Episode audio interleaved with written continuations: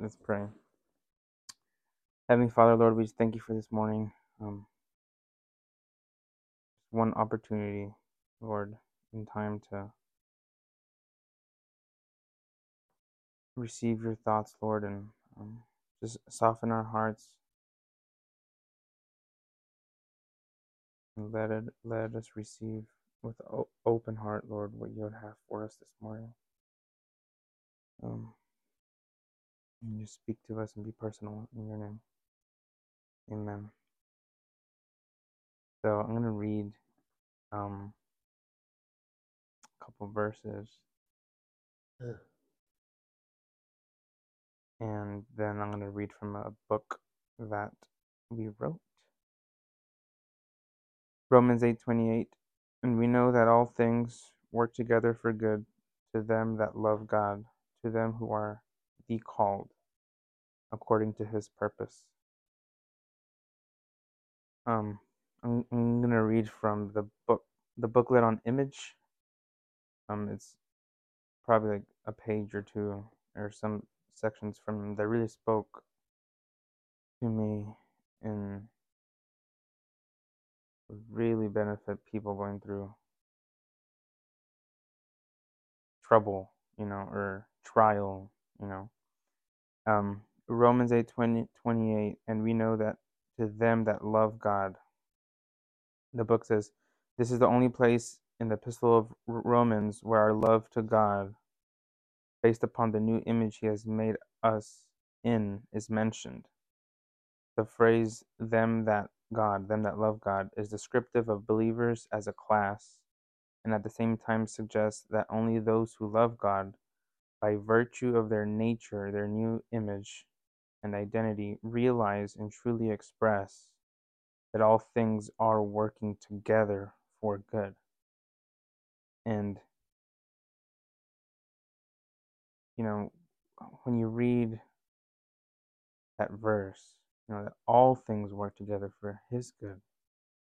And, you know, you may position yourself in a certain situation, you know, at work or in your life or, you know, trials you're going through, pain, health, finances, and you like really gotta, re- you're really thinking, you know, it, does this, is this for, you know,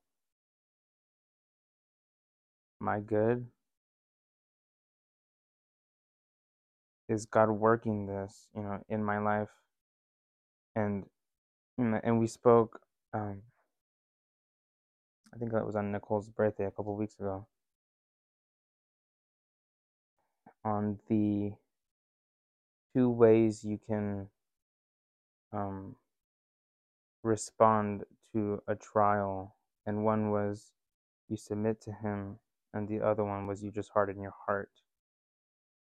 And you know, that's very I think for me, it's like a daily thing where I just got to trust God in what He has me in and knowing that all things work together for good.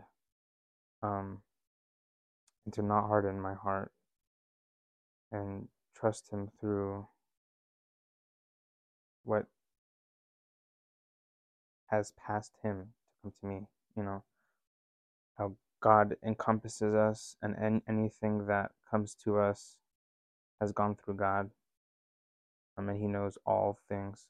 The book says, all things, while applying to circumstances in general, has spe- spe- special reference to those of adversity, as in, indicated in Romans 8 20 and 29. For whom he did foreknow, he also predestinated to be conformed to the image of his Son that he might be the firstborn among many brethren. And I, I love, I think that's one of my favorite verses, because when you read, um,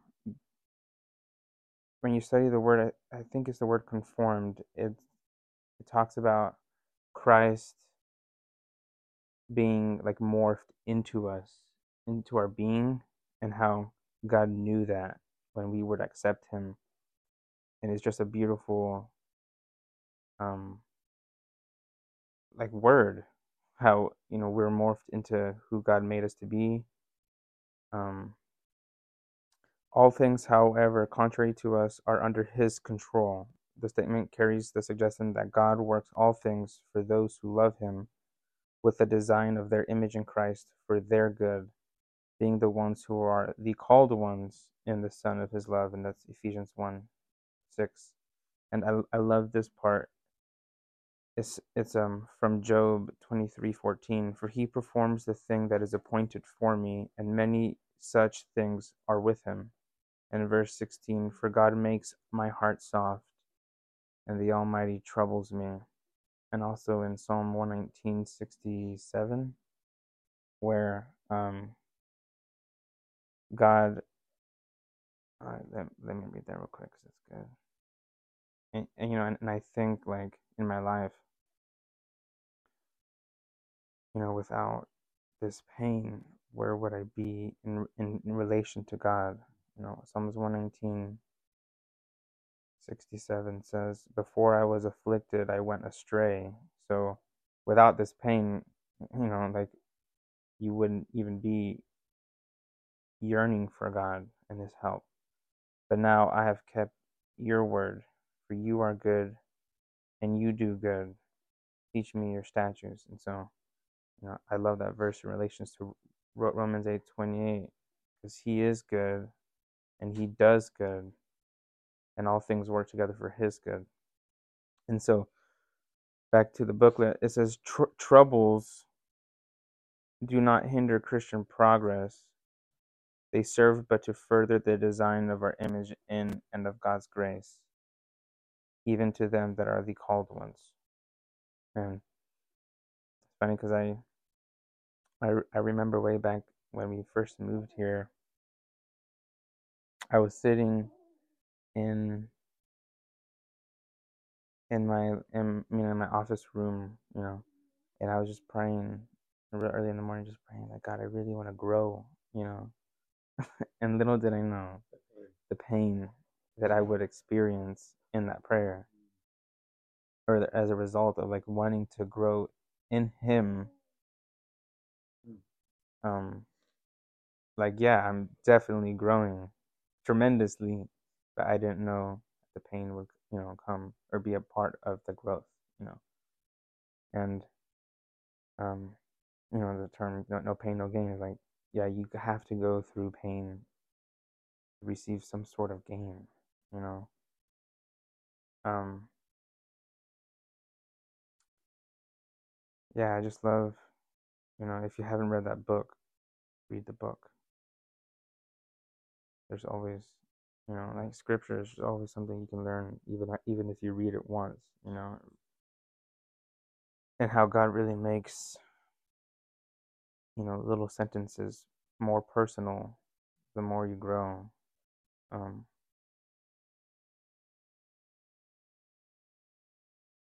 yeah, so. Oh, awesome portion. All right. Yeah, that, that Greek word zoomorphos is where we get our form, the word form. And this was the, in a sense, it was teaching, but it was when we get, for instance, when any of us receive that we're being taught by the Holy Spirit, right? And they can enter into our prayer life too. That's what causes us to have uh, prayers according to God's will. Is is the word, the teaching that penetrates into us. So the word is this is this thing that penetrates into us, and, and many times before we would even turn to God, uh, without that pain, we wouldn't turn to Him. Now, what I what I love about this is for now, when it says in 1 Corinthians 13 and verse 12, for now we see through a glass darkly, so when it says, for now we see through the word a, a proper reflection, a proper image through the reflection of the word, we, we only know in part because we're still being, he still has to separate the soul from the spirit. And he uses pain to do that. He uses this pain. That's why Paul, when he went into the, uh, when he was transported or transfigured into the third heaven, he heard, he said, unspeakable words. He said, it's, it's almost like it was so much and so incredible. The things that I heard, they were so amazing. He said that I can't even, I can't even put them in words right now. You know, I can't put them in words. They're so incredible. Because God always, in, in Ephesians 3 and verse 20, he always does exceeding. I started this. He, do, he always does exceeding and abundantly above all we could ask or think. And it's according to the power of Christ that he is. And, the, and that's why in, in 2 Timothy 1 7, God has not given us a spirit of fear, but of power. Then it says, love and a sound mind. And Christ himself in 1 Peter 1 5 is that power. And also according to 1 Corinthians 1 and verse 24. So now we have pain, which is a part of our growth. And that's how that's what Jadel was bringing out through the word this morning, that part of our growth has to do with pain. That's why Paul had to have that thorn in 2 Corinthians 12 7. And there was pain involved in that to keep him from to keep the flesh from being active in us. So that's what God means the pain for. And, and for that place, it is for us. And that's Romans eight twenty eight. But once we get into heaven, once we're in his presence, right? In eternity in his presence, we'll never leave him in any way. He'll never leave us or forsake us now in Hebrews 13 5, Joshua 1 5. He doesn't fail us. But for now, we can. And even that, he, keep, he uses pain to keep us near to him. But when we get into heaven and get into his presence, in, in, in Revelations 21 and verse 4, says he, he wipes away all tears. Why? Because there's going to be no more what? There.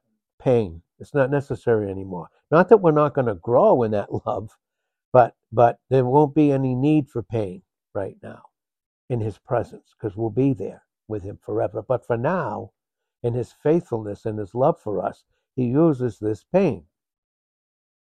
And the and the use of the pain is for this reason, and this goes into uh, we've been taught all of us together that uh, we were just little dots functioning on our own, and then we received Christ, and God circled Himself around us now remember, the circle is like a ball. It's not just like one little circle. It's everything. So in 2 Corinthians 4 and verse 15, that's why all things are for your sake. All things. Pain. All things are for your sakes. That the abundant grace, it says, uh, might, might redound or go right back to Christ. So, in other words, he wants to bless us. He wants to continue to bless us. For that to happen, we do need pain. Otherwise, we won't draw near to him. We can we can easily forget him. And that's why in 2 Corinthians 5 and verse 18 that all things are of God, meaning things that God uses to affect us are constituted of who he is. And he's for us. And that's why in Romans 8:28 all things work together for the good to them that love God. And what does that mean? Well, obviously, Romans 8:28 to them that love God simply means this that experientially we we return his love to us through his grace, right? Through his grace and through uh, obedience. And pain teaches us to continue to rely on Christ for our obedience. This is 2 Corinthians 10, verses 4 and 5 and six, and uh, but that goes into this our our growth in sanctification experientially. Now, for that, for those things to work, now when it says that all things work together for the good, that's ho agathos, that's God's divine good. Okay, so we know that there's love and there's only goodness. So you can't separate God, who He is, and the goodness of who He is, love, and that's who He loves us. He loves us with himself through his Son by the power of the Holy Spirit. And so 1 John 4:10, herein is love, not that we loved him, but that he loved us. This brings into a beautiful reality of Romans the fifth chapter, and we see really those first 10 verses. And then it goes right into, ver- into the end of the chapter in verse 21. So it's his love return. So that's 1 John 4:10. Herein is love. Herein is God. Not that we loved him, He's the initiator, we're the receivers. That's it. Not that we loved him, but that he loved us and sent his son, the propitiation for us. Then in, in 1 John 4 and verse 19, we love. Why? Because he first loved us. And that's 1 John 4 19. Now, what can happen to us without pain here, because we're in a world where we have the flesh, the world, and Satan coming, uh, coming against us, but we have Father and Son and Holy Spirit to combat that. So here, we have those things. We have those things that come against us. So to cause us to leave or really forget first love. And this is Revelations 2 and verse 4. When it's not the continuation of his first love for us. And that first love goes back to the eternal relationship that he has and continue to have with his son in John chapter 1, verses 1 and 2. That can get interfered with experientially. Can't touch our position in him, but it can touch our experience, and that's where pain comes in. And he uses it, the thorn that Paul had in 2 Corinthians 12 7. We all have these thorns. Now, they can be different, but they're from the same source, God who is love. Now, this is what this is where we come into in Ephesians, uh, in, in Galatians, the fourth chapter. This is verse 19. This is what it says My children, with whom I again am in labor until Christ is formed in you. And this is where we have that word, that Greek word, somorphos. Okay, that's that word to be uh, Christ being formed in you. So this has to do with sanctification, separation process, and many times it takes pain for us to realize that. So, for him to be formed in us, right, there has to be this separating, sanctifying process in Hebrews 4:12, separating the soul from the spirit. So this labor, so really, this is this is Paul, but it's the Holy Spirit teaching him that it is Christ in him that la- that labored in his growth for him, and this goes into in, into Christ's intercession meaning he's not laboring like it's like it's really hard and why do I have to do this again for them? It's a labor of love in Romans 8:34, Hebrews 7:25, Hebrews 9 and verse 24. It is the labor of his love as he intercedes for us, knowing the pain that is for us that he experienced in our place. And so this goes into this, my little children with whom I again am again in labor until Christ is formed in you in this specific area. In this area, to have it formed in you. And this is what brings in 517. This is Galatians 5 and verse 17. It says this For the flesh sets its desire against the spirit, and the spirit against the flesh. Now, if you read what Jadiel read in Romans 8 28, you have to go back to Romans chapter 8, the, in the same chapter, 8, 1 through 8, you see. Because in Romans 8, 1, there is therefore now no condemnation to them that are in Christ. Again, in any translation, if it has anything other than just what that verse states in the original, there is therefore now no condemnation to them that are in Christ. Period. And then verse 2 For the law of, of the Spirit of life in Christ Jesus has set me free from the law of sin and death. But what the law could not do, and that it was weak, right? The flesh trying to keep up with it through the flesh. God condemning sin in the flesh has brought us into this place of the position of being positioned in his love in the son of his love in colossians 1.13 but now he wants us to experience that and for us to experience that he has to have our will submit to his. And many times our will won't submit to him unless there's pain. You see, unless there's some form of pain. So even loving chastisement, like when God spanks us, there's pain involved, but it's love. That's why the Bible teaches us that in Proverbs 3 uh, 10 and 11, and in Hebrews chapter 12, verses 4 to 29, all the way through there, that chastisement is God's love, and many times the first step of His grace. And His grace at this point, when the will hasn't been submitted to his love, that he never changes his mind about. The, the first place is, is, is it's what? It's, it's, it's prevenient grace. Uh, my will has not yet submitted. So he wants our will to submit to his love. And so what he uses is pain to do that. Beautiful, really incredible.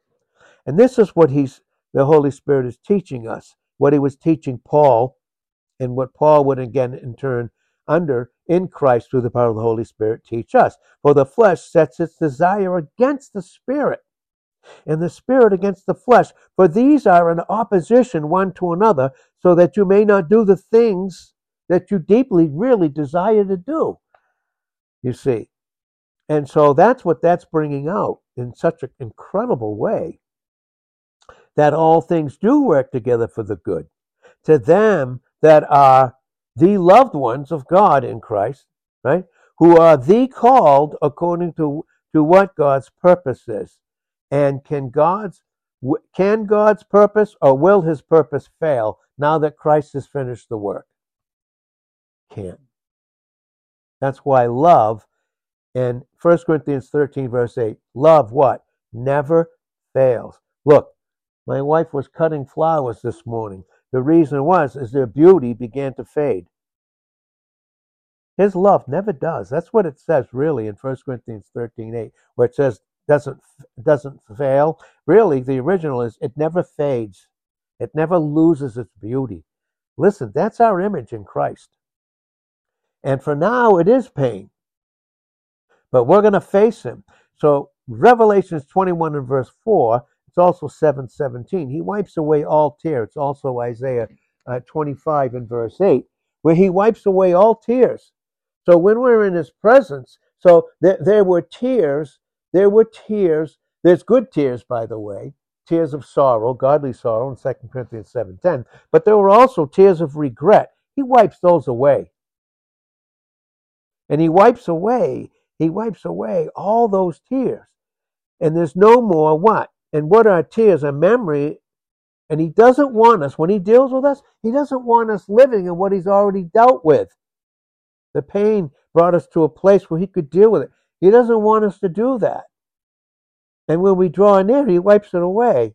But and he does that in stages of our growth, right? In stages where you know maybe my will hasn't been submitted yet. But once we're in his presence, in Revelation 21 and verse 4, he wipes away all tears and what will there be there? There'll be no more what? Pain, no more death, no more sorrow. Why? Because the former things are what? They already are passed away positionally, but now he wants us to experience it.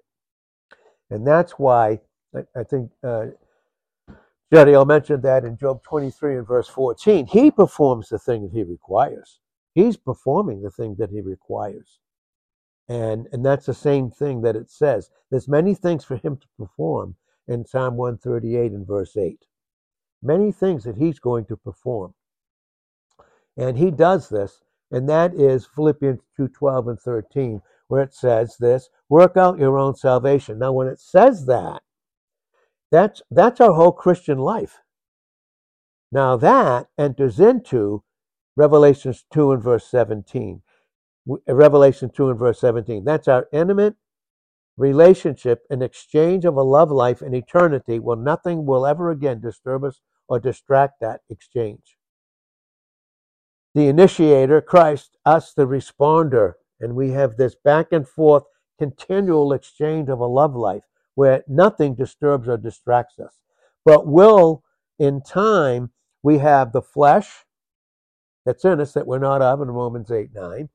We have the whole world system and Satan coming against us to distract us, to get us away from first love, to from experience it. That's where he comes in and allows pain, allows the pain to come in. And what can we do about pain? What could we do about our pain? And certain things. We can't do anything about it.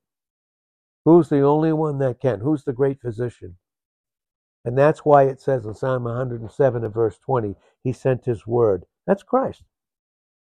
He sent His word and delivered them from all their destructions. Now, the destructions there in Psalm 107 and verse 20 go into John 10 and verse 10. The thief comes. We know who's the thief, Satan. The thief comes to steal, kill, and destroy.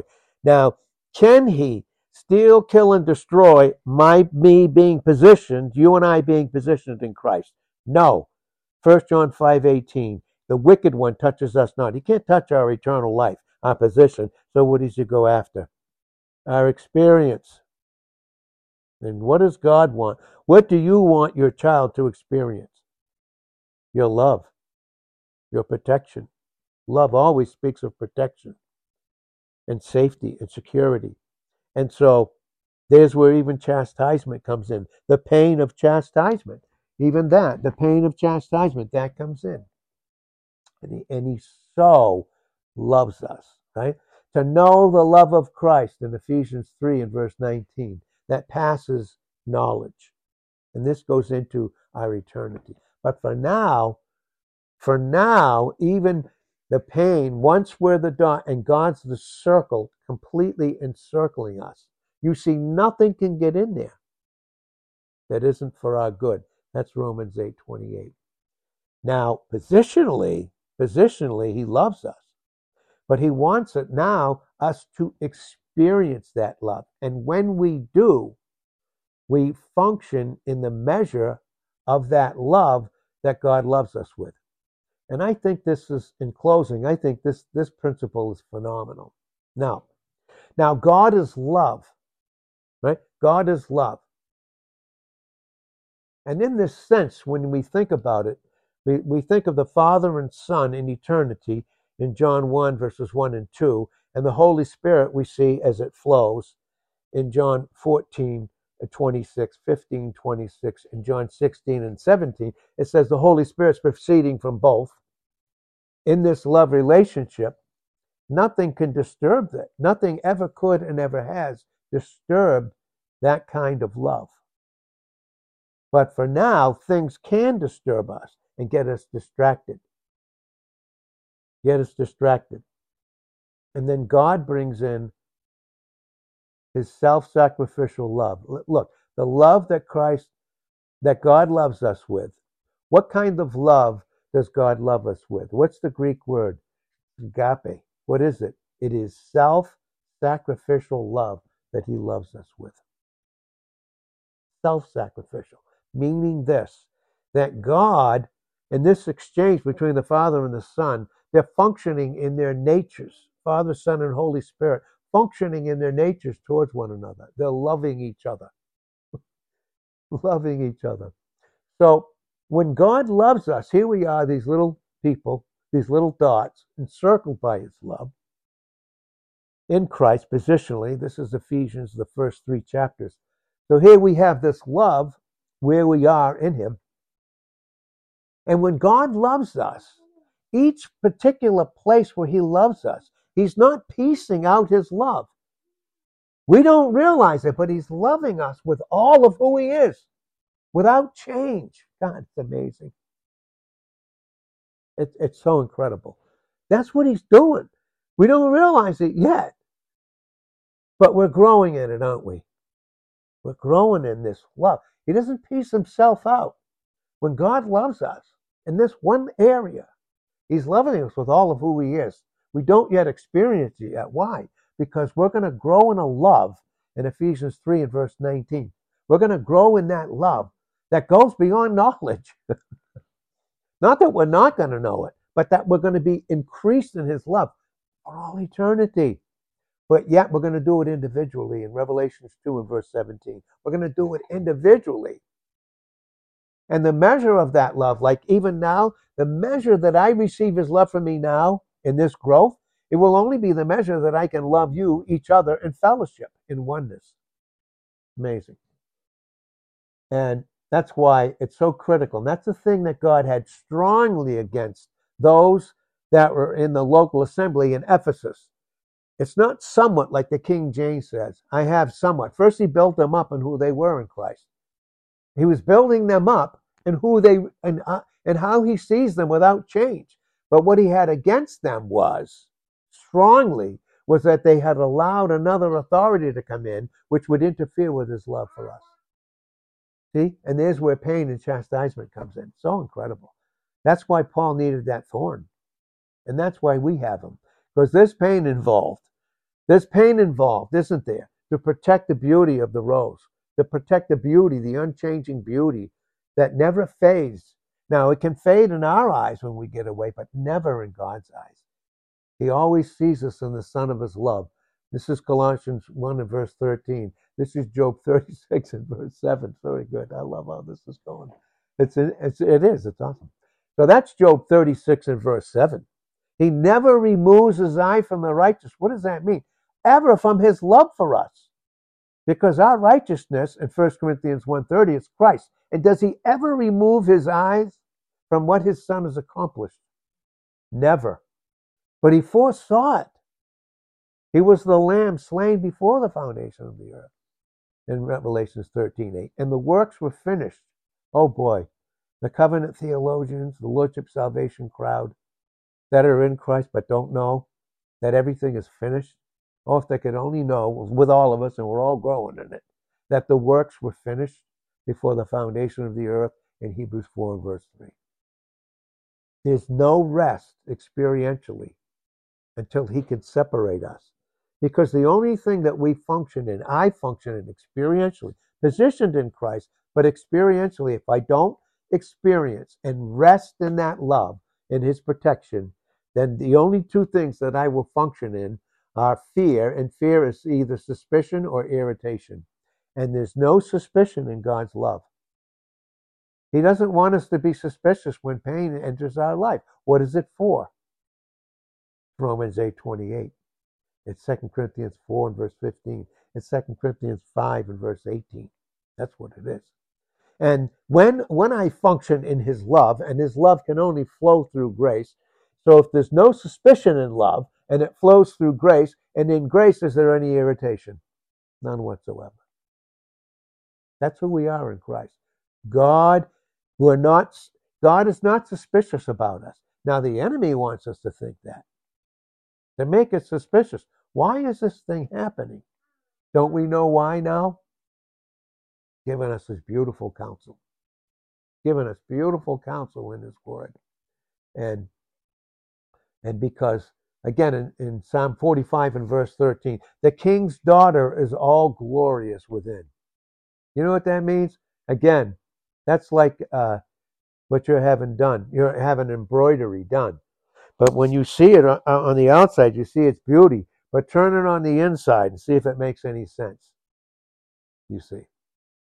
Things don't make sense outside of a proper image, a proper identity, you see?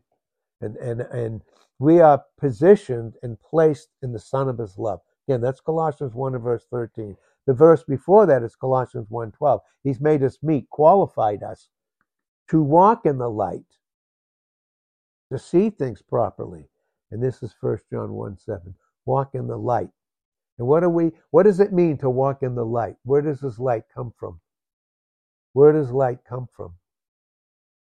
It comes from love. God's love. And when I see properly with light, that light brings me into back again experientially into the place of God loving me. And now I'm protected. And protected against fear. 1 John 4 18, no fear in love. Protects me from being suspicious or thinking God has something against me, and that's why He's doing is why He's allowing all this thing. What did I do or what I didn't do? It's got nothing to do with that. And I have a thing to do with that. It's not, it's Galatians 5 6. It's neither circumcision nor uncircumcision, but a faith dependence that works when we depend upon Him. It's, it's the expression of God's love. And, some, and it takes pain for Him to bring us to the place where He can love us. That's those verses there that are brought out beautifully this morning. And Father, we do thank you for the beauty and preciousness of your love, the counsel of your love, the light. That's why Jesus, when he came out in John 1 and verse 14, came out of John 1, verses 1 and 2, and tabernacled himself in humanity. He was the full light of Christ, the purity, the purity. We are pure positionally Now he's going to separate us from anything that would be impure in our conduct, which would not be the equal of our character. And Father, we thank you and praise you for this truth. Thank you so much, Lord, in Jesus' name. Amen.